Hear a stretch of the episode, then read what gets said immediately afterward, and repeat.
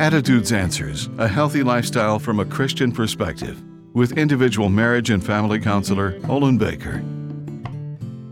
Procrastination can become a habit, a way of life, because it's linked to worry and feeling insecure. Worry can be a stumbling block to achieving a goal by obsessing about what might go wrong or fail. Jesus asked, Why worry? God provides for the birds. How much more will He provide for you?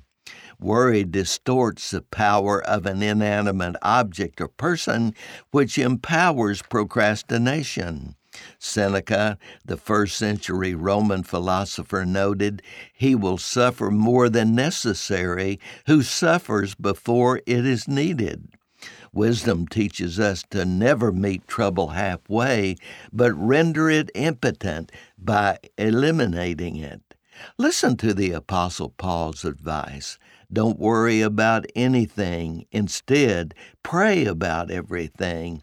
Tell God your needs and thank Him for His answers. The solution to procrastination and worry is trust God's plan for you. Trust that God is on your side and He will supply whatever your needs are at this moment. I'm Olin Baker.